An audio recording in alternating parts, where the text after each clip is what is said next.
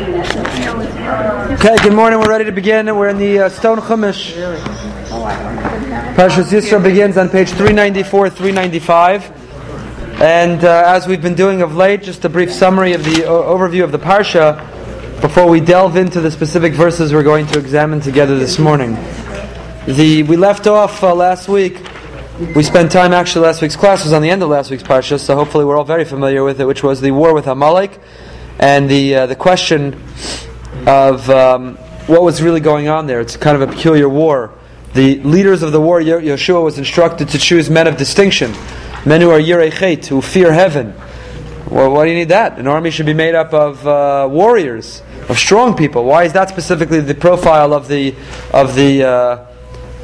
soldier or of the commander? And what does it mean they won when Moshe's hands were raised and they lost when Moshe's hands were lowered, and so on and so forth? And we developed the idea last week that Amalek represents not only the physical challenge, not only the army that is fighting the Jewish people, but represents the inner voice within us. That Amalek represents the voice of doubt, the voice of illusion, that when we our faith is challenged and we're tempted to say, maybe it's all chance, maybe it's coincidence, maybe it's random, that's Amalek's influence. And that we triumph over Amalek when we are filled with knowledge rather than doubt, when we accept fully Hashem. So that's we spent time on last week, and that's why Moshe raises his hands, people look heavenward, and they therefore believe that everything comes from Hashem. When his hands are lowered and they look down, that's when they are doubtful, and so on and so forth. So that was last week. I just wanted to, so the transition to this week is, this week's Parsha begins. Everyone's hearing that soprano singing somewhere? It's the steamer. It's the hot water. I think it's the urn. Oh, really? They forget to turn it on. It's the urn. Okay. You want me to lower it? No, it's fine. No, you can unplug it if it's... No, you want hot water. You want hot water still. Okay. No, it never got hot. Good. And here I thought my class is so amazing. The angels are singing. And it's just the hot water urn whistling. Okay. In any case... This week's parsha begins with Yisro's arrival. Yisro, who is the Kohen, the high priest of Midian, who is Moshe's father-in-law, comes, and the pasuk describes that he heard all that had occurred. And the Gemara in Zevachim debates, what exactly did he hear? And there was a three-way debate in the Gemara. Rashi quotes, is it that he heard about the splitting of the sea? Is it that he heard about the war with Amalek? Is it that he heard about Kabbalas Torah? And of course you have the debate whether Ain Mukdam Umuchar BaTorah, is the Torah written chronologically, is it written thematically? Because if it's written chronologically, it doesn't make sense. How could there be an opinion that Yisro arrived because he heard of this incredible experience, the seminal experience of the giving of the Torah at Sinai? It didn't happen yet. It didn't happen yet. But leave that aside, I have a different question. Yisro, again, we're not getting into the class yet, this is still part of the overview, but if Yisro heard about the war with Amalek. What was so impressive about the war with Amalek? Did they triumph in the war with Amalek? Remember what we said last week. What was the result? Vayachalosh Yehoshua es Amalek. Yehoshua weakened Amalek. He weakened them. Wasn't victorious over them. So what did Yisro hear that's so impressive? What did Yisro hear that's so wonderful? Again, Yisro heard something that made him come. What did he hear that made him come? The war with Amalek? What was so impressive about the war with Amalek that would make him come? The way it was conducted. Oh, okay, so one possibility is, he heard about the way it was conducted. This Jewish people did not have a traditional war. It wasn't just with weapons and strategy, but it was by turning to the Almighty and relying on Him. Okay, what else? It may have been because he felt they needed that boost. That it wasn't a great thing, and he knew the people had a very high stature, and now because of Amalek among the nations, so he came there to affiliate himself. And okay, so let me say along the lines of what Yocheved is saying. I'll tell you what I suggest. Every Friday I study with our Congressman Ted Deutsch. We learn the parsha together. So I told him this last Friday. I told him to go back to Washington and tell this vort to his colleagues. So I want to suggest the following. Amalek represents evil. Evil. They're a wicked people. They don't place value on life. They don't place value on meaning. They don't place value on righteousness or on justice. They are a wicked, wicked people. When a wicked people target a specific nation and feel threatened by the existence of that nation and seek to eliminate and annihilate that nation, what do you know about that nation? It's good. That they are the antithesis of evil. If the nation's existence threatens evil's mandate, then you know that that nation is good. So what I said to the congressman, what I believe, perhaps Yisro wasn't blown away because of Yehoshua weakened Amalek. Regardless of the results of the war, Yisro, perhaps as an observer and spectator, said, and remember, we know it from this week's Parsha, Rashi says, Yisro was a student of comparative religion. Yisro had experimented with every religion in the world. He knew Amalek. He knew its evil, its wicked roots. And he said, who? Amalek just peered its ugly head and is targeting a specific nation. There must be something special about that nation. So I told him, when Hamas and Hezbollah, when we see who represents the worst wicked in this world, and that their entire mandate is to eliminate a people, a nation, it should say something special about that nation. It's a backhanded compliment. It is a certain distinction about the Jewish people, and by extension, I would say about America and its democracy, that Al-Qaeda and that evil threatens, isolates two nations in the world and says these need to be eliminated. We should feel a certain sense of pride, not joy that they want to annihilate us, but a certain sense of pride that there must be something right, holy, sacred, distinct, good about us, that this is who they choose to eliminate. So I want to suggest that perhaps what impressed Yisro was not the result. The result was that only Yeshua only weakened him. What impressed Yisro was the very targeting of Amalek, of the Jewish people. There must be some, I got to check out this Jewish people. What is so holy and righteous about them that Amalek feels so threatened by their existence? Anyway, that's the beginning of this week's parsha. So Yisro hears something, and he comes, and he arrives with his sons and with Moshe's sons and his wife to the wilderness, and he says to Moshe, "Am Yifadl, I've come with your wife and your two sons." Moshe goes out and meets them, kisses them, inquires about their well-being, and so on. Yisro rejoices, and then we get to Yisro's advice, which is what we're going to spend our time on this morning. Yisro plays the role of a father-in-law very well. He immediately comes and gives unsolicited advice to his son-in-law. He gives him advice specifically dealing with leadership, and gives him requirements. What is the profile, the criteria of an effective leader? And then with that, Yisro does something that many father-in-laws don't do well, and that is he leaves. Then the Jewish people, the Torah describes, my in-laws are coming next Shabbat. I'm not referring to them at all. I'm not referring to them whatsoever. I'm not referring to them. I'm not afraid. I'm talking about what I hear from other people. Anyway, following that, immediately you have the arrival at Sinai, at Har Sinai. By the way, just another question, which is, according to the opinion, Ain Mukdam Umuchar BaTorah, if you believe the Torah is written thematically, not chronologically, in other words, things are put out of order because God wanted to communicate a message in the juxtaposition of the narrative more than he sought to have an allegiance or fidelity to the accuracy of the chronology of history. So if you believe that, then you have to ask yourself, why did God put Yisro's arrival before Kabbalah Torah, before receiving the Torah at Har Sinai? What was so fundamental about reporting Yisro's arrival?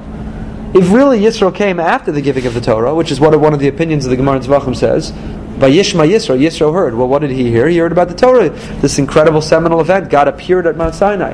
If that's what Yisro heard, it means he came after the giving of the Torah.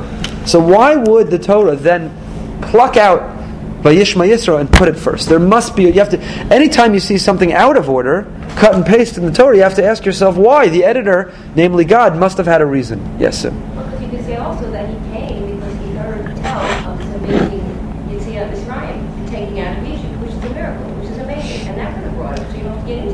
that's one of the reasons.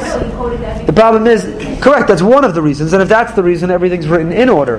But I'm asking you for the reason that he came, according to the one who says that he came after the Jews received the Torah, so why not put his arrival, report it after receiving the Torah? Why report it earlier? There must be something fundamental about the description of Yisro's arrival that is necessary for us. But no, it describes his arrival before the Ten Commandments, even though it was the Ten Commandments that precipitated his arrival. But Rabbi, yes. If he arrived after the Ten Commandments with Moses' wife and children, would that mean that Moses' wife and children weren't at Mount Sinai? That's a great question. We're not getting into that. Let's not spend time on this because this is all part of our overview of the Parsha. I happen to have an answer to that question. I happen to have an hour class, at least, answer to that question. Okay. But we're not going to spend time on that today. It has to do with Yisro's. I'll give you the 10-second version, which is Vayishma Yisro. If you want to know who Yisro is, what he excels at, what Yisro is all about, it's his power to listen. Yisro has mastered the skill of listening. Vayishma Yisro. And I believe, and we will get into this in a moment, that's what Yisro was trying to communicate to Moshe. You can't listen. You're the only one handling the whole people. You can't really be listening to any of them. Yisro is here to teach us all about listening. And I think what God wanted us to understand before the report of the giving of the Torah is, if you're not good at listening, you'll never receive the Torah. It doesn't matter if heavens and earth stop and split and God Himself comes down and God speaks to us from Sinai. If you're not a good listener, you'll never hear the message, no matter how articulate, no matter how powerful and potent it may be. So again, I could develop that for a whole hour about Yisro, but Yisro has mastered that ability to listen, and that I think is what the Torah wants to communicate is, and that's in Pirkei Avos when it gives us 48 qualities. There are 48 ways the Torah is acquired. One of the ways the Torah is acquired is to be a good listener. If you're not a good listener, you'll never hear the Torah. So why didn't they call the Parsha Vayishma? Hold on. We're not doing that class. We're just doing the overview. Right? Why did they call it Parsha? So I think that answers the question also of why it's called Yisro. Why? You think about it. This is arguably the most significant Parsha in the Torah. The giving of the Ten Commandments, the giving of the Torah itself. And who do we name it after? A Gentile priest. Yisro. Why is it called Yisro? So again, I will argue, when I give this shiur again sometime in the future and recycle, that it's called Yisro again to remind us that the fundamental principle, an axiom before we even receive the Torah, is to be able to listen like Yisro. The Yisro is the paradigm, the archetype of listening. We need to mold ourselves into listeners if we're going to receive a Torah. Because if we're not listeners, we won't receive the Torah. We will superimpose our values onto the Torah. We need to master the state of listening. So God comes, He prepares us for the giving of the Torah. 3 days we have to prepare. The day of Revelation arrives. God gives us the Decalogue, the Ten Commandments. 10 Commandments are very significant. 5, first 5 dictate our relationship with God. Second 5 dictate our relationship with man. And essentially that is the end of the Parsha. Okay? So that's just the overview of the Parsha. Yes, Leo? From a pragmatic point of view, the Torah had to be given, and Moshe had to judge the Bnei Yisrael and become exhausted. At which point, Yisro taught Moshe, or suggested to Moshe, a system for hierarchical court and assistants who would be able to hear arguments and cases. Maybe, Leo, but the problem is, why was it put out of order? After the Torah was given. But why put it out of order then? The second thing is that Yisro was, you said he was a priest. But hold on, Leo, you're not answering the question. The question is, even if you are right, why didn't the Torah report it then that way?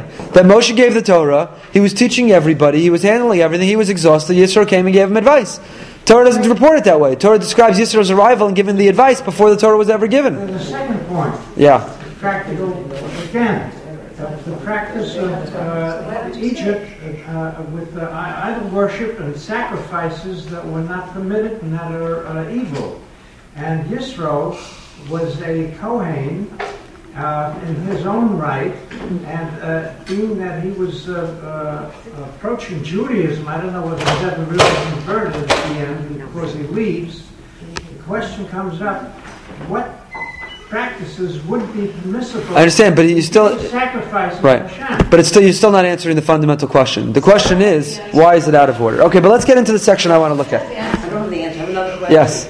I like the idea that you represented Amalek as bad and Israel as the flip side, and we were so good, and that's why Yisro was so impressed. Or he sensed within us a holiness that he wanted to extinguish. But how then would he have known if it was only Israel that was selected for this evil approach? How would Israel have known that they were in fact evil? They must have had a reputation for this. Amalek. Yes. Yeah. So they didn't single out Israel. No, correct. No, I think they had a reputation. They had a reputation for being corrupt, immoral, unethical. Exactly. But now they go on a charge. They go in pursuit of a particular nation. But that's the only thing that we know because of the Torah. We don't know from anybody else. True. And the fact that they had a reputation of being evil probably means that they did it with other nations. Maybe not. Yeah, but I'm just saying. It's a very nice. You said he had a reputation. I like to think it does hold. I don't. I don't think there's evidence to the contrary. No, I'm saying I don't think there's evidence to the contrary of the suggestion. The suggestion is that Amalek that Yisro had known as a student of religion Amalek to be a wicked people, but when he saw them specifically taught. Look, if you want to give a contemporary example, there are cultures we know who are corrupt, unethical, and immoral, but they don't target a specific nation until the birth of Israel, and all of a sudden now they wake up and their entire mandate becomes the extinction, the elimination of Israel, the state of Israel. So I think you could have that exact parallel. I agree with all of that. The truth of the matter is you don't know whether they targeted anybody else. Right, we don't know. We only know that they targeted Israel. Correct. Correct. So we don't have that. Right, I'm suggesting that, but there's not evidence to the contrary either. In other words, there may not be evidence to support me, but there's no evidence against me either. That's the beauty of Torah. Shivim Panim HaTorah. Okay, so what I want to start with, now that we're ready to begin the class, is from Sheni, the second Aliyah in the Torah, which is really what we got up to last year, and dealing specifically with the text of the conversation of Yisro and his son-in-law, Moshe, the advice that Yisro gives upon his arrival. Okay, Yisro arrives, they make a whole party, they make a fabrengen, they have l'chaims, Moshe's excited to see his wife, to see his kids, probably excited to see his father-in-law, they make a whole party and a feast, and now it was the next day. Vayihi mimacharas, I'm on chapter 18, verse 13, Perek Yud Ches, Pasuk Yud Gimel, chapter 18, verse 13, page 396, 397 in the Stone Chumash. Everyone have it? Yeah. Great. Vayimi Macharas Vayishav Moshe Lishpod Es Ha'am, and it was the next day, and Moshe sat to judge the people. Vayamod Ha'am Al Moshe Min Haboker Ad Ha'arav, and Moshe stood over the people from the morning until the evening. And the father-in-law of Moshe saw all that he was doing to the people. Vayomer, and so he said, who's he? Yisro. Ma davar ze asher ata oseh la'am. Why are you doing this thing? What is this thing you're doing to the people? Madua ata yoshev levadecha. Why do you sit alone? V'chol la'am nitzav alecha min boker ad ha'arev. You sit alone and the whole nation stands over you from morning till evening. So what does Moshe respond? Vayomer Moshe lechosno, ki avo elai ha'am l'drosh Elokim, because the nation has come to me to appeal to God, to seek guidance, advice, wisdom from God. Ki yeh lahem davar ba elai, when they have an issue they come to me. B'shafatati ben is ben re'eyu, I judge between man and his peer. Ve'odati es chukei Elokim es torasav, and I communicate God's rules. Vayomer chosein Moshe elav lo tov hadavar she'ata oseh. It's no good. It's no good. It's not working what you're doing. Navol tibol gamata gama'am azeh asher imach. What does that mean? That double language. Navol tibol.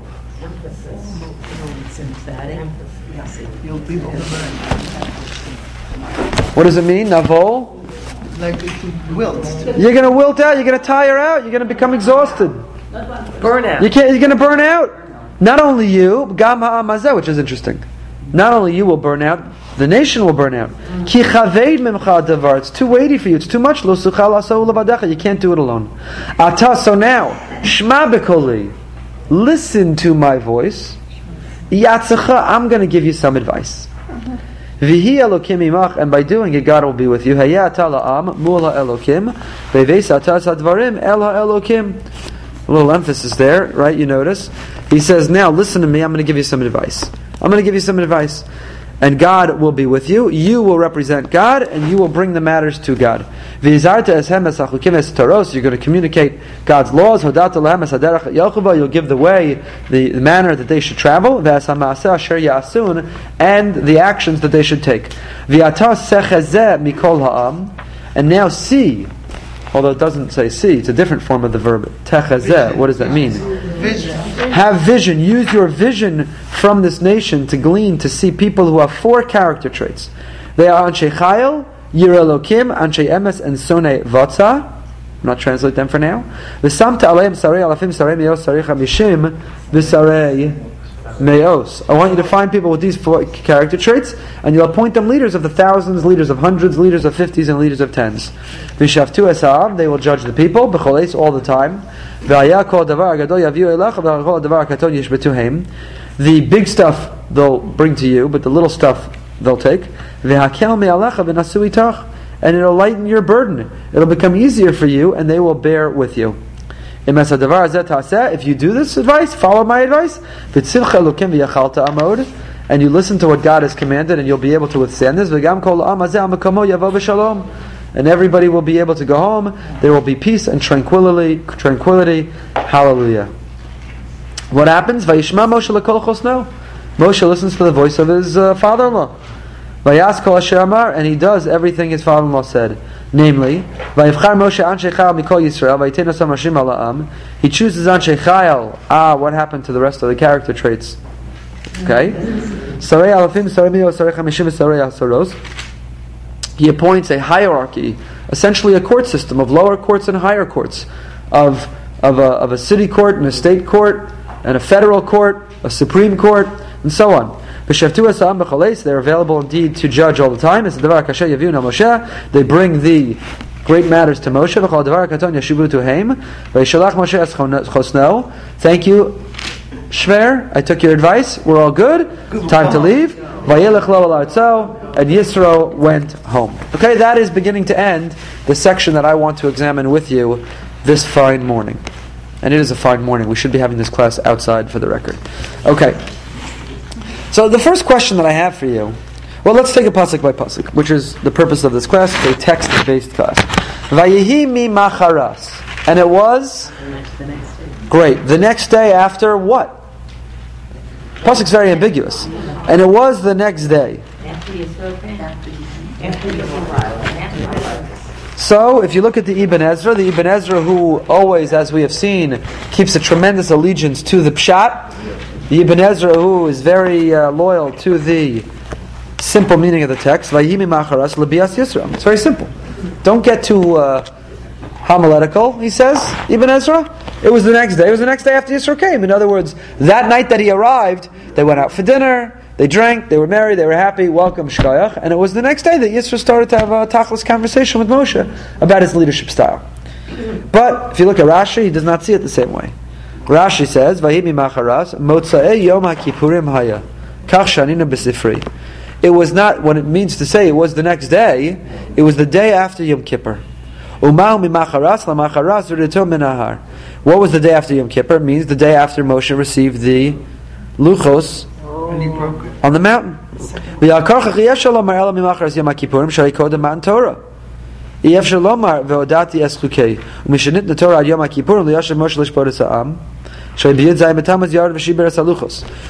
came down on the 17th. Originally, he came down on Shavasar B'Tamuz. We have a fast day because that's the day he first came down and broke the tablets. And the next day he woke up early and he went up for 80 days to receive the Torah a second time. And when did he arrive that second time? It was Yom Kippur.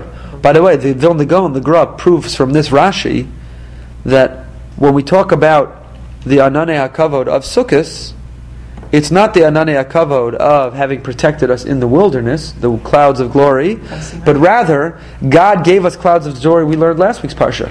B'shalach parasam, when we left Mitzrayim, God gave us the clouds of glory to protect us. But He withdrew them, He withdrew those clouds of glory when the people built an Egel. Moshe went up for 80 days, and when he returned, he went up twice. He restored, right? He restored the clouds of glory, and so the Vilna Gaon says the reason. Remember the age-old question that the Torah asks: why do we celebrate sit in the sukkah in the fall? We should be doing it right after Pesach. Yes. If right after Pesach, Pesach celebrates the Exodus, we left Egypt, we should be sitting in the sukkah and commemorating the booths in the wilderness and the clouds of glory shortly after Pesach. What are we doing it in the fall? And of course the answer we all learned in kindergarten was, because then it wouldn't be obvious we were doing this for a holiday. In the spring, everybody wants to sit outside in their gazebo and enjoy and read and bask in the sun. By doing it, here it's not as, I mean I guess it is as relevant because of the heat, but when you sit outside in the frigid cold or the scolding heat, then it's obvious you're doing it for a mitzvah. That's the answer that everybody remembers. But the Vilna Gaon gives a different answer. The Vilna Gaon says no. The reason it falls now is not coincidental. We didn't adjust the calendar to give an impression that it's for a mitzvah. It's because we don't sit in these to commemorate booths, the sukkahs, and we don't sit in it to commemorate the clouds of glory per se. We sit in it to commemorate forgiveness. How we can restore a broken relationship. that God withdrew the clouds of glory, and when, because of the Egel, we violated God, we practiced infidelity, we worshipped an idol, God withdrew His love, His affection, His clouds of glory. Moshe went up for 80 days, and we spent that time in repentance and repair. And therefore, post Yom Kippur, we too sit in the sukkah to celebrate that a relationship can be repaired. It's a beautiful Vilna Gaon. That's a Vilna Gaon, by the way. That Vilna Gaon changes the entire way you celebrate sukkahs. Wow. That when you sit in that sukkah, it is the affectionate embrace of God having restored a broken relationship. Anyway, continuing in Rashi, Ve'ein parshak zuk suva keseder. This is a famous Rashi, because Rashi, of course, is of the belief, Ain Mukdam Umuchar BaTorah, that the Torah is not written chronologically, but rather thematically. Shalonemar v'himi macharas ad shana b'shnia, av v'yafla divrei ha'uma ha'omer Yisro kodem atan Torah ba, shilucho al artu loha al ad shana shnia. Shalonemar kan v'shalach Moshe eschasno, matzinu b'masa ad galam shamad al Moshe, nosim anachnu el makom, al na ta'azov itanu. We know that Yisro only left in the second year after they received the Torah, and yet it sounds here like Moshe sent him home after he gave this advice, before he gave the Torah. We never heard that Yisro came back, so how could one argue that Yisro was there for having received the Torah if you believe that Moshe sent him home before it's ever reported the receiving of the Torah?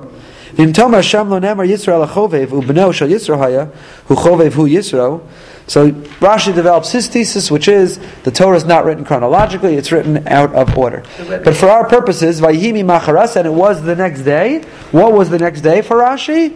It was the day after Yom Kippur.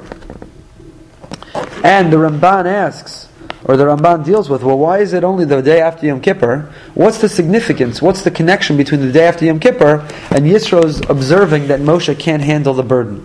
What's the connection? So look at the Ramban.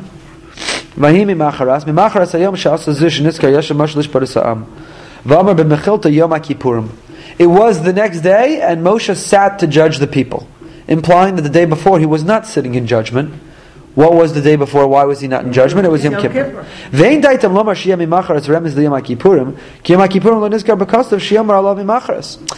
Ramban says the emphasis of Macharas is not to tell us a placement. Oh, it's good to know that the day before was Yom Kippur. That's not the relevant fact. The Gamkein Eina Kavana Sheyeh Mimacharas Mamish, and it doesn't necessarily even mean that it was the next day literally. Ki lo achlu b'Yom HaKippurim, maya lahem Yom HaKippurim b'shana rishona kodem shenitztavu bo. Because Yom HaKippurim is forgiveness, but the Ramban is saying something different. He says, I'm not sure that they didn't eat on the first Yom Kippur in the desert, because how'd they know it was Yom Kippur? They didn't get the Torah yet. So he says, I don't think the Torah is reporting, says the Ramban, Yom HaMacharas, the day after Yom Kippur, because it wants to tell us about Yom Kippur. Yom Kippur wasn't really yet Yom Kippur. The day after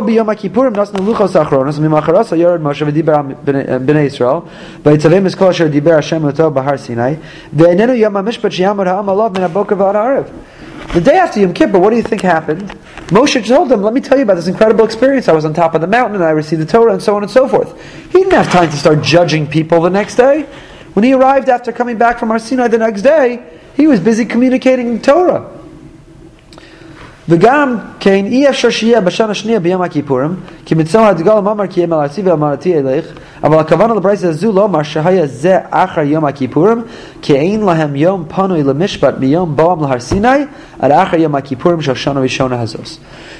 says the significance of Mamacharas, of telling us, and it was the next day, is not to highlight Yom Kippur. Who cares that Yom Kippur was not significant yet? But it's to highlight that this was the first opportunity Moshe had to judge. From the time they left Egypt until the giving of the Torah, there was never a day that Moshe yet heard and reconciled disputes. For this slave nation, who had time to do that?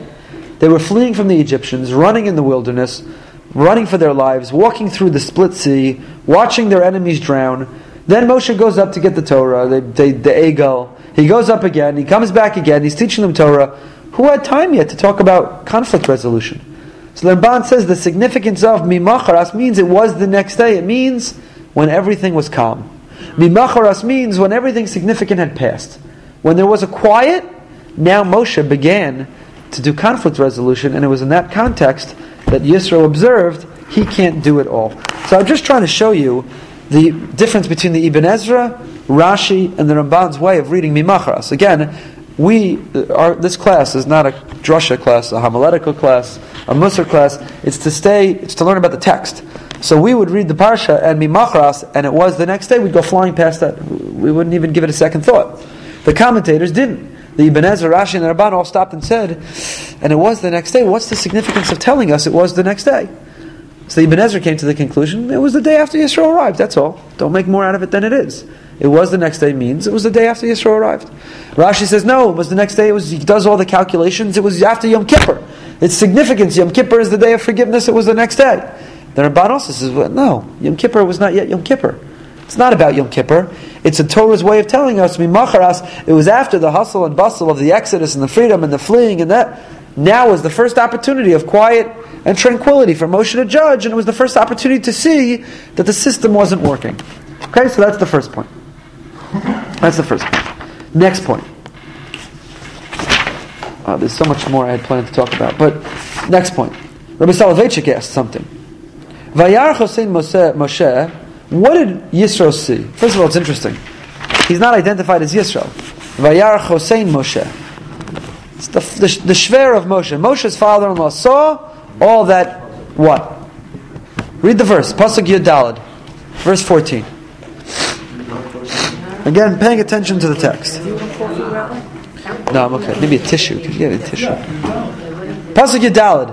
What did Yisro see?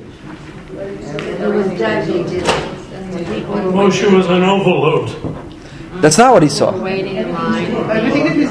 Doesn't say everything he did. What does it say? What he's doing for people. Doesn't say what he did for the people. Thank you so much. Thank you. They're all in, they're sort of like rows around. People can't do anything.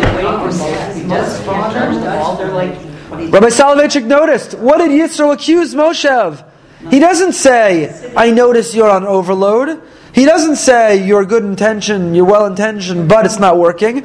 Ma kol asher asa asher hu oseh la'am. And he said, ma hadavar zeh asher ata oseh la'am. What are you doing to the people? It's accusatory. Why does he imply that Moshe has poor intentions? He comes and he challenges Moshe. What are you doing to the people? Maybe he thinks he's so exhausted. Maybe they're complaining. Maybe they're waiting on line too long. Maybe the line is too long. Maybe complaining again. Maybe they're waiting too long. So I think Ruda's right. Where's Yisro's emphasis? Who is Yisro worried about? The people waiting too long to get tired. People. So when you normally read this on the surface, you'll say, Yisro's worried about Moshe. Right. This is his son-in-law. It's burning out. He's working too hard. Slow down. I need you to be there for my daughter and my grandchildren. You're going to burn out. You're going to kill yourself. Slow down. But I think you see from this question that he's not worried about Moshe. It's the people. Now what is he worried about the people? They can get upset. It's too long away. Could it be that he's taking too much power? Because he's taking too much power, maybe. But what's also fascinating is not only the way Moshe, the way Yisro formulates this accusation. He doesn't say to Moshe, Moshe, my dear, Moshe, Bubala, I love you, you're working too hard, you're going to burn out. He says, Yisro, what are you doing to the people? And how does Moshe respond? Pasuk Tazvav. Vayomer Moshe lechosno, ki yavo elai ha'am lidrosh Elokim. He tells him, well, the people come to me to ask on their behalf. What a funny answer.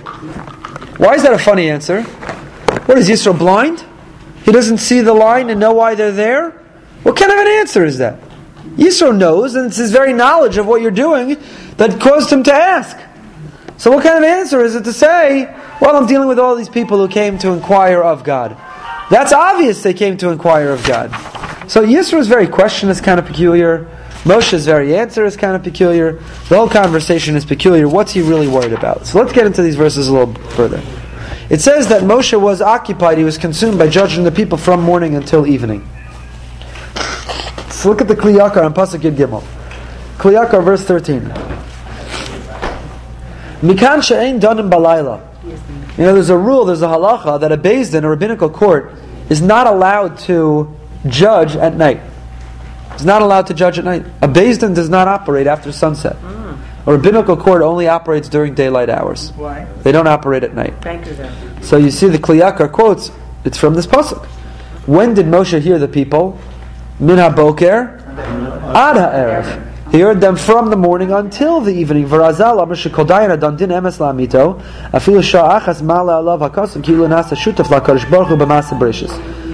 The Gemara records, Gemara in Shabbos tells us that any judge who has done din emes la'amito, who adjudicates law to its truthful conclusion, even for 1 hour, the verse describes him as if he is a partner with God b'maseh bereshis, in creation itself.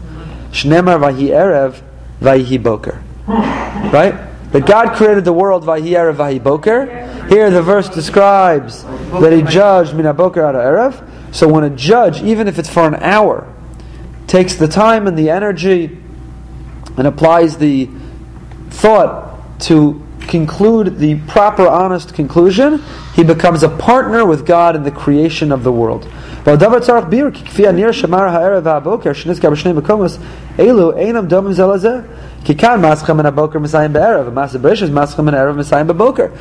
Yakar wonders, where did the Gemara get that Hamalek interpretation from this verse? Well, God created the world, and at the end of each day He said, and it was evening and it was morning. And here it says, you judge from morning to evening, you see you're a partner with God in creation. What? It says the Kli Yakar of Lunchitz, it's out of order. When it came to creation, it put the evening before the morning. Here it describes the person who judges from the morning to the evening. So what's the connection? So he says, think about it, you'll understand.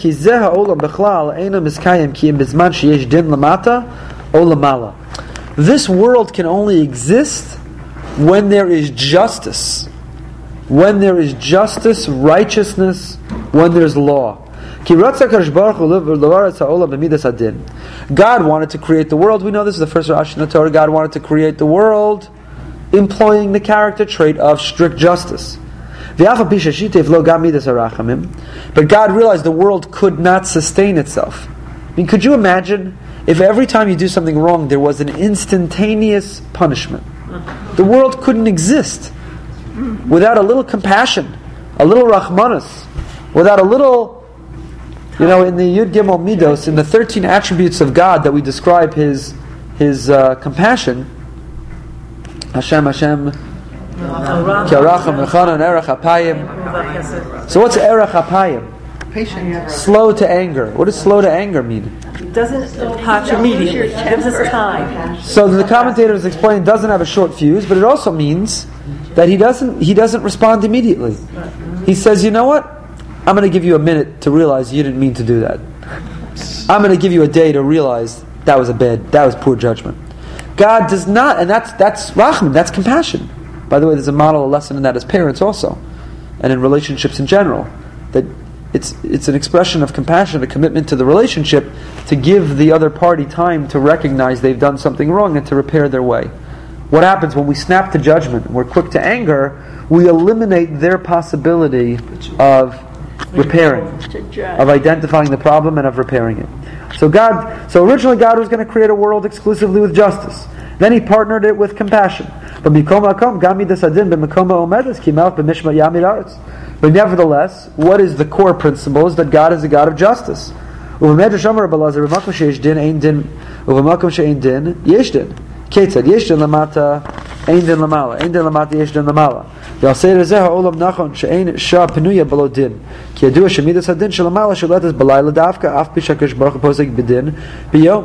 interesting, he says. He says, we know that the system of justice above, the heavenly court, operates in conjunction, complementing the court of human beings.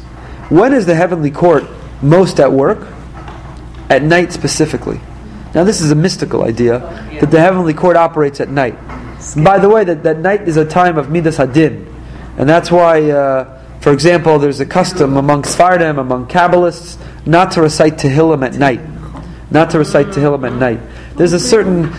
mystical notion to the nighttime that God is sitting in judgment. That's why we say Tikkun Chatzos, and specifically after midnight, and so on and so forth. So So he says, look at how it complements that the heavenly court sits at night in judgment, and the human court sits during the day. Zman din shalamala mi erev ad boker, v'zman din shalamata mi boker ad erev. Mitam ze hadayin shutaf lakadosh baruch hu b'masim brishus. V'chilak kechilak ya'amidu yisod hashakol ha'olam ha'amdim al din. Ki malko shel olam b'mishpat ya'amid ha'aretz shamayim. Min ha'erev ad boker, ma'achir rabban b'mishpat ya'amid ha'aretz min ha'boker ad ha'erev. V'dvar melu atikim unechonim v'hu davar yakar. Kli Yakar is hinting, this is a deep Kabbalistic idea. But you see, he had asked, what was the original question? How could you say that man, that judges are partners with God in creation just because we have this play on words, Erev and Boker? It's out of order. God created the world, first came Erev, then Boker. Here it's describing man sits in judgment, mi Boker ad Erev. So he says, the Kli Yakar, it's not a coincidence. Man is a partner with God because God is on call at night, from Erev to Boker. Man is on call from Boker to Erev, and indeed that's how you form a partnership to make sure that there's justice existing in the world 24/7, God at night, man during the day, and that's the expression of the true partnership. So that's a cute idea for the class. Exactly. So Moshe describes in response to Yisro, he says, why are all these people here? They came Lidrosh Elokim.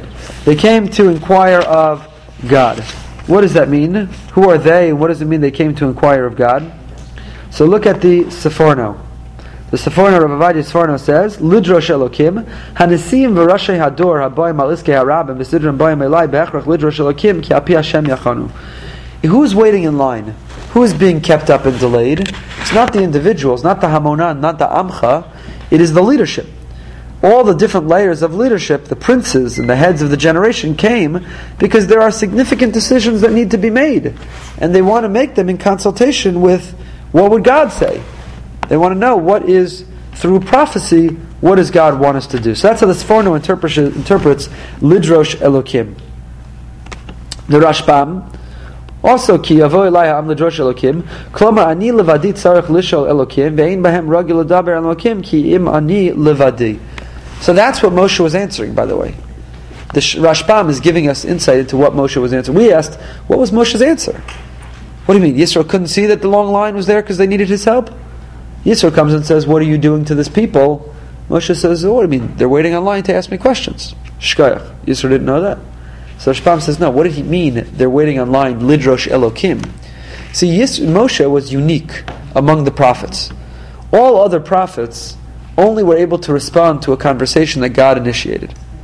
They received prophecy at God's initiation. They could only receive prophecy in their sleep. There's a lot of differences. Moshe was able to receive prophecy while awake, and Moshe was able to initiate a conversation with God, prophecy. So that's what Moshe was saying. Ani levadi tzarich l'shol Elokim. I'm the only one who could take their questions and go ask God. They don't have that ability, even if they are prophets. They have passive prophets. I'm the only proactive prophet who could go to God. So that's what he was telling Yisro. Hey buddy, don't come criticizing why this long line is waiting for me. I am uniquely positioned to do this task. And that's why there's this long line here. And now it makes sense what he was answering to him. The Orach Chaim also was bothered what Moshe was answering. He didn't see the Rashbam, I guess. The Orach Chaim Tezvav says, Kasha Machu Vazuosa, Hello Ra, Yisro Kibai Lav Ha'am Ladrosh. What kind of answer is this? Didn't Yisro see? The Kavanas Kushyasu Lama Yisnahig Biminagze, Kiesh Torah La'am. So he says, no, Yisro's question was not what are you doing? That wasn't his question, to which Moshe should respond, I'm helping people. His question is, what are you doing to this people? You are placing a burden on them. Udvarav barer lama ata yoshev levadecha perish ve'ein shoftim acherim laduna am. Why are you sitting alone? Why aren't you delegating? V'lu yeh shelo hevin Moshe dvarav hayelo lishol gzeres adibor lo sheyomar lo dvarim shalayim umakshe. Moshe's response doesn't make a lot of sense. And if Moshe didn't understand the question, he should have said to him, what are you getting at, Abba? V'nira ki Moshe hevin b'divrei Yisro b'meshe amar asher ata oseh. So the Orach Chaim points out, no, Moshe read between the lines. He understood the criticism of his father-in-law. What are you doing? As if Moshe was usurping power. He understood Yisro to be challenging him why are you placing yourself at the center of this religion? Why are you making yourself the core and revolving everything around you? It's a poor move. And that's why this people is suffering.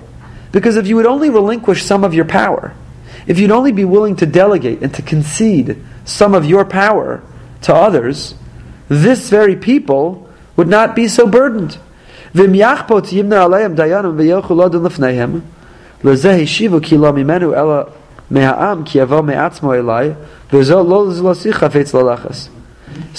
Moshe's response? Says the Orach Chaim. Says, they're coming to me. I'm more than happy for them to go to other people. They won't go. They only want my services. What do you want from me? I try to refer them out. And they say, no, we only want you. And that's why they're waiting on this long line. Because he has a direct relationship with Hashem. That's why.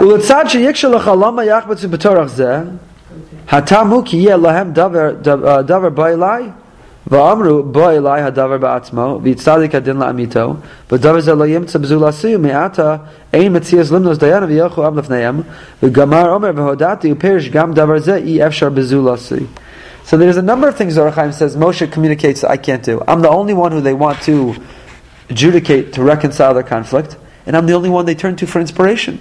There's so much to learn, there's so much to teach, they don't want to hear it from others. Yisro nistapik b'mashmaos divrei Moshe. Shesovel beis drachim. Yisro was doubtful of the two things that Moshe was saying. So you hear the give and take the Orach Chaim is playing here? What was really going on beneath the surface? Yisro comes to Moshe and he says, Moshe, this is unhealthy. This is a religion that has become about you. That's unhealthy. And I got to tell you, that indeed is unhealthy. It should never be about the messenger. It should be about the message. If Judaism is to sustain, it's because Judaism is an eternal truth, not because there is an individual with great charisma who has inspired many. This is one of the big challenges in our time, that there are great individuals who have inspired, and then they have been revealed to have flaws. And when those flaws are revealed and exposed, their followers walk away, because they never bought into the movement and the message, they bought into the messenger. Israel's going through that right now. There was a call to indict this week a great rabbi who was already in the headlines for a couple years. But a great rabbi, I don't want to mention his name, one of the charismatic leaders of the religious Zionist movement, the national movement in Israel, who had a radio show and his TV show and had a yeshiva and out of this and out of that, and an incredibly charismatic individual. And when already a year ago, it was revealed that he was having improper relationships with some of his students and some other things, and just this week there was a call, a recommendation actually to indict him over it. There were many of his followers, this was all over the internet, blogs, articles written, they were shattered. Those whose lives were so touched and inspired by him, those who became religious because of him, didn't just say, you know what? Religion is true, Judaism is true, Torah is true, I'm committed to be observant, I'm devastated that my Rebbe, one of my teachers, this is who he was. No. Many of them chose to walk away. If this is real, I'm done. Why? Because the religion became synonymous with the person, with the personality. That is a cult-like personality, and that is an incredible danger. And so the Orach Chaim is suggesting that is what's taking place here. It's not about learning to delegate. It's not about management style. It's not about executive seminars. It's about something more fundamental. Yisro is warning Moshe, don't be synonymous with this nation, with this national experience, with this religion. It's dangerous. It's dangerous. And that's why he's fearful. What are you doing to this people? Wow. What are you doing to this people if you turn it into a cult that centers and revolves around you exclusively, that you are synonymous with the experience? By the way, if it's after Matan Torah, then we can understand even further why Yisro felt this way. Why?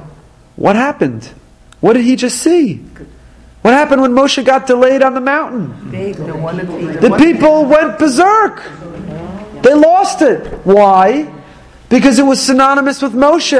And when Moshe was delayed, and when Moshe didn't return, and when they thought Moshe is no longer, there it goes. There goes everything. Right?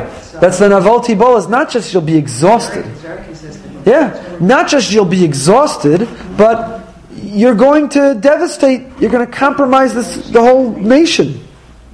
So that's what Yisro is telling Moshe. And what does Moshe respond? He says, I hear you. That's a legitimate concern. But, what do you want from me? I'm the only one they'll come to for two things. To resolve their conflicts, and to inspire and to teach them. I try to refer them. I try to delegate. They won't go. So how does Yisro respond? So Yisro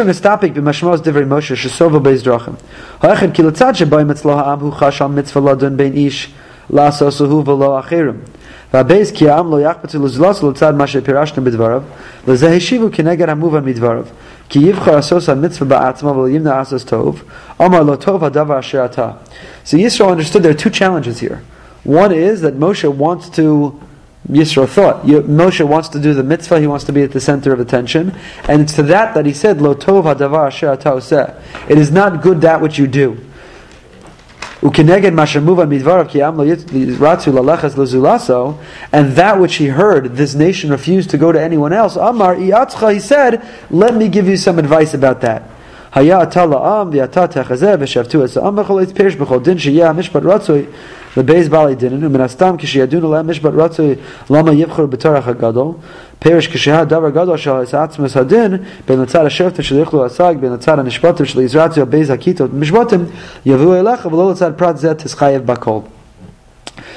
Chaim is basically saying, when you read this narrative, you think there was one problem and there was one solution.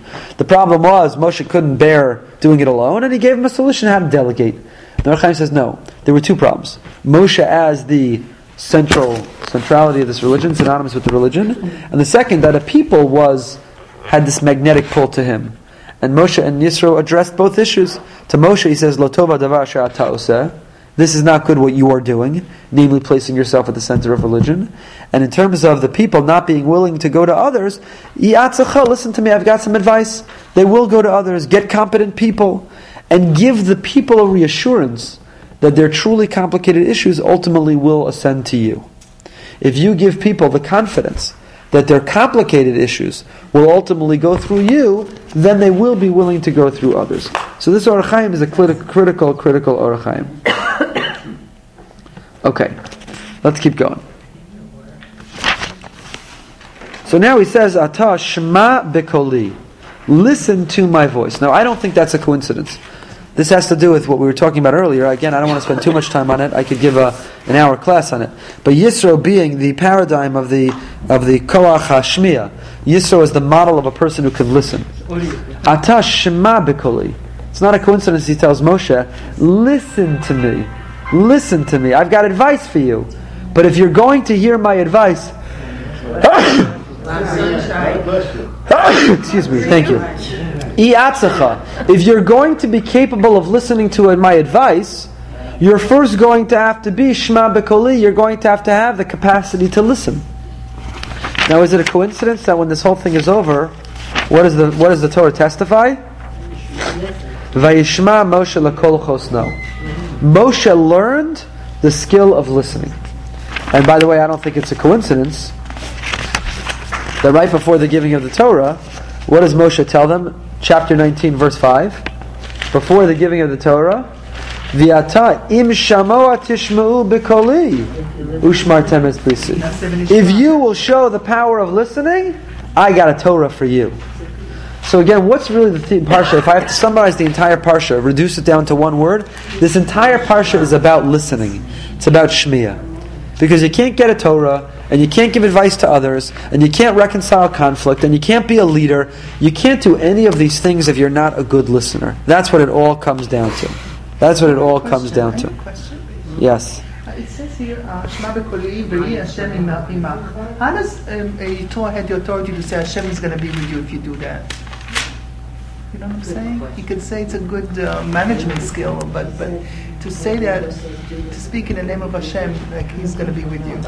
Yeah. So look at the Rashbam, Shmuel ben Meir. I would say the Rashbam was probably bothered by your question, Ruth, and therefore he concludes.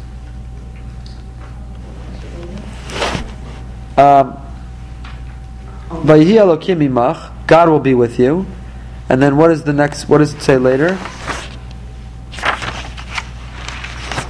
Sorry, where's the pasuk? Here, verse 23. If you do this, v'tzivcha Elokim, that God commands it, v'yachalta amod. What does v'yachalta amod mean? Stand. And you'll be able to therefore stand. So that's what he was telling him here also. Is Elokim imach, God will be with you, meaning God will give you the strength to endure. You can't bear this burden. You're crumbling under the weight. So the Rashbam is interpreting V'yehi Elokim imach. He does not have the authority to say God will be with you, but that's not what he was saying. What he's saying with you, that you'll have the strength to endure. You won't crumble under the burden. You'll have the strength to be able to bear the burden. It also can just textually mean, if you do this thing, and the implication is, and if God will be with you. In other words, there's the two if clauses before right. Then. Right. So. Okay, right, good. You could read it as if also. Yes, Leo. Could you repeat the earlier question? It was kind of faint back here. Yeah, the question was, it says, if you listen to me, God will be with you. What authority did Yisro have to say God will be with you? So we're saying two possible answers. Either it means just if you listen to me, also then God will be with you. But means he doesn't have the authority to say God will be with you, but the authority to say you will be able to, you'll have the strength to bear the burden.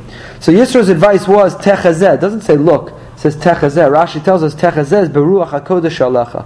Techazeh is like a chozeh, a chazon, a vision. There's a difference between looking and having vision. He calls on Moshe to look at this very same people with a sense of vision. Techazeh mikol ha'am, from all the people. So the Orach Chaim has a very important interpretation, from all the people. How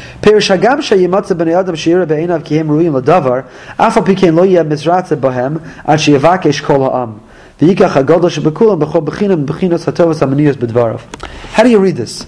Look mikol ha'am. Is it that the candidates you should be considering may come mikol ha'am, from the nation? Or that your process of looking should include the judgment of Kol Ha'am? So the simple way of understanding it is, where are your candidates to be found? Where should you get your resumes from? Kol Ha'am, the nation. Look among the nation to see anyone who fits these four character traits. But the Orach Chaim reinterprets it. Don't look from the nation, but Mikol Ha'am means make sure that the people you choose have the approval of the nation. Meaning they may fit all your character traits. But if they're not beloved to the people, if they're not acceptable to the people, they will not be listened to. So, by the way, that's just part of my response to my new friend Rav Shmuley Boteach, that in order to be an effective leader, you have to be Mikol Ha'am. You have to be, according to the Orach Chaim, Mikol Ha'am. You may fit the profile. You may be smart and God-fearing, you may be wealthy and disdain bribery, you may fit the profile. But if you're not appealing and pleasant to the people, then you're not going to be an effective leader. It's an important Orach Chaim. Yep. It's an important Orach Chaim. Okay, let's keep going. Now, the four character traits. Anshei Chayil, Yireh Elokim, Anshei Emes, and Sonei Batza. What are they? So look at Rashi. Rashi says, Anshei Chayil, they're wealthy. They're wealthy. Why is wealth important? It's fascinating. They can't be bribed. Excellent. Now, I would never have come to this conclusion. It's actually pretty smart. I would never have said we can only choose judges who are wealthy. I would have said the opposite. Mm-hmm. Why should judges be more distinguished because of their wealth? It's wrong. That is not a qualification. That doesn't mean they can't take a bribe even if they are wealthy. But the Torah understands that one of the qualifications is wealth, because then they will not be tempted. Anshe emes. What does it mean to be an ish emes? Anshe emes means that their word is their bond. What they say, they will do. You can trust them. Right. What's a faithful person, a trustworthy person, means you can trust what they tell you. There's integrity to their word and to their actions. Sonei batza. Yireh Elokim, Rashi didn't define, but it's somewhat obvious. God-fearing, whatever that means. Sonei batza means shesonim es manmonam bedin. So what is Sonei Batza? Somebody who doesn't... cannot be bought by money. How is that different than the bribe? So Sonei Batza... between rich and poor man's judgment. What? That's good. Can I distribute a rich man and woman? So in Rashi's interpretation, it's hard to understand the difference between the two. But for Rashi, Sonei Batza means he hates money. You know, money's not a factor. He can be standing in front of an incredibly wealthy individual who is in conflict with an indigent person, and money's not a factor. He doesn't see money. Sonei Batza, he hates it. The Ramban and the Orach Chaim, everyone has different interpretations. We're out of time, but what these four qualifications mean. What's interesting in the Orach Chaim says, see, we thought, no matter what level of leadership of judge, you need all four qualities. The Orach Chaim reinterprets it.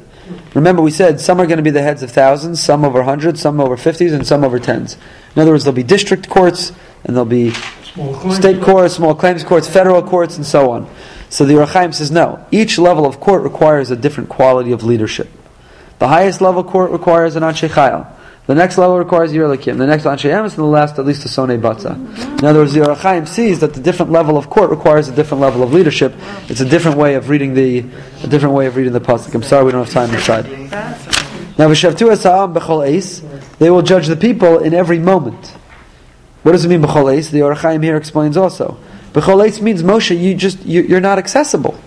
You're not accessible. It's impossible. You're inaccessible. You need to learn to delegate so that there can be work going on all the time. B'chol eis means you become a lot more productive if productivity can be happening more often if you're delegating. And why? Because the Orach Chaim said, imagine if Moshe spent all of his waking hours adjudicating in conflict resolution. He's got a lot more to do as a leader. He's got a lot more responsibility. A lot more to do. So you only took Anshei Chaim? What? You only took Anshei Chaim, or?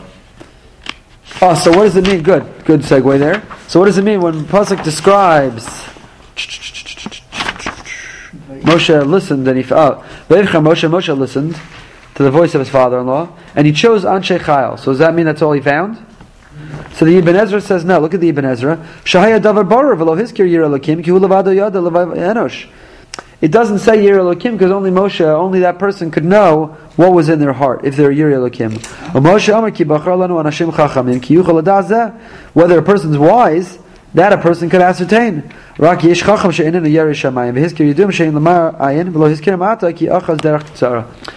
Moshe took someone who had all four of the qualities, but the Torah only lists the ones that are visible, the ones that on the surface can be identified. So the Ibn Ezra assumes that Moshe indeed recruited people who had all four qualities. But if you look at the Sephorno, the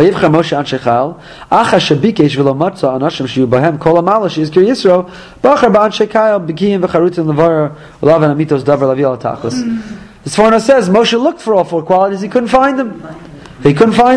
Once he couldn't find people who had all four qualities, he settled at least for Anshei Chayil. By the way, Anshei Chayil even itself is a discussion. Is it like, how do you define Anshei Chayil? Remember, Rashi said it means wealthy, but if it means wealthy, then how is it different than Sonei Batza, if you hate bribery? So others say, no, Anshei Chayil is like Eshes Chayel. It means a person of valor. It means a person of valor. What is it? This is the final thing. What did it mean, the phrase Al Mikamo Yavo V'Shalom, that if you do this, Yisro said, you'll send this nation Al Mikamo on their place, Yavo V'Shalom, they'll come in peace. What does that mean? What was he referring to? So the simple understanding is, you'll be able to resolve more conflict. If you delegate more and you have this hierarchy of justice, then you'll resolve more conflict and there'll be more peace and tranquility. But it doesn't explain the phrase on their place. What does it mean? Al Mikamo Yavo V'Shalom. They will come in peace. So if you look at the Kli Yakar in his second paragraph of Pasuk Chav Gimel, the Kli Yakar explains,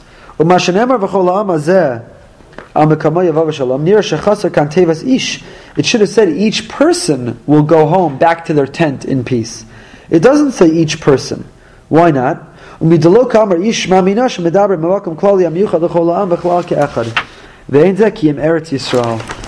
an illusion. Yisro says, if the ultimate goal is to form this nation into a nation and to bring them to settle the land of Israel and there to be a model of justice to the world, then you need to set up this system I'm telling you. So when it meant v'gam kol ha'am azeh al mikamo, that ultimately they will arrive at their destination, yavo v'shalom, with peace, it meant in Israel. Now why Israel? Because tzedek, tzedek tirdaf, the pasuk says in Dvarim, justice, justice shall you pursue, leman techya v'yarashta es ha'aretz, so that you may live and merit inheriting the land. So you see the verse itself there equates justice with the land of Israel. Israel can only exist, thrive, and flourish when there is a commitment to justice. If there is corruption, our very purpose of living in Israel is undermined, and God will take it away from us. So Yisro is, according to the Kli Yakar, Yisro is hinting to Moshe, if you want to succeed in arriving at the ultimate destination, which is a Jewish people in a Jewish homeland modeling a Jewish system of justice, then you need to put this system into place, because only then will you merit the land of Israel. And indeed, a number of people have pointed out, Daniel Gordis among them, that the recent guilty verdict of the former President Katsav, as sad and as tragic as that is in some ways also a positive.